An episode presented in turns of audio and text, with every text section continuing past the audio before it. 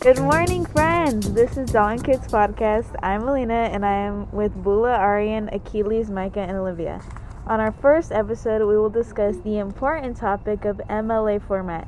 First, we will talk about margins. One inch on the top, bottom, and sides of each page. That means there is one inch of space between the text and the edge of the paper. You will probably want to set 1 inch margins as default on your device, as most devices are set at 1.5 or 1.50 as the default.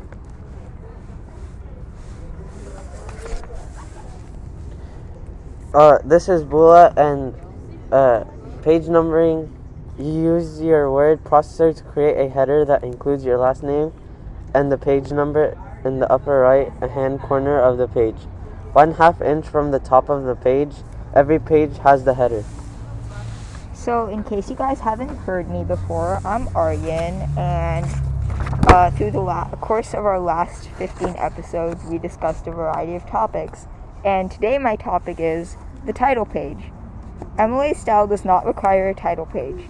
Instead, the first page of the paper should begin with four lines, double spaced, indicating your name, name of the course instructor, name of the course, and the date.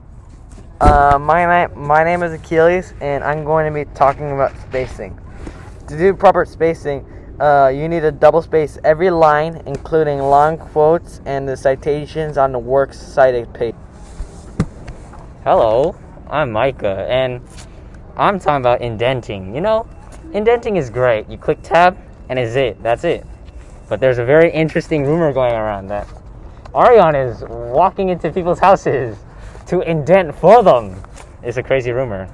Hey, Olivia, can I use Comic Sans for my essay? Of course not, Micah. What are you thinking? You have to use Times New Roman, and it has to be in 12 point font exactly. Speaking of 12, let's take 12 seconds of silence to remember 9 11.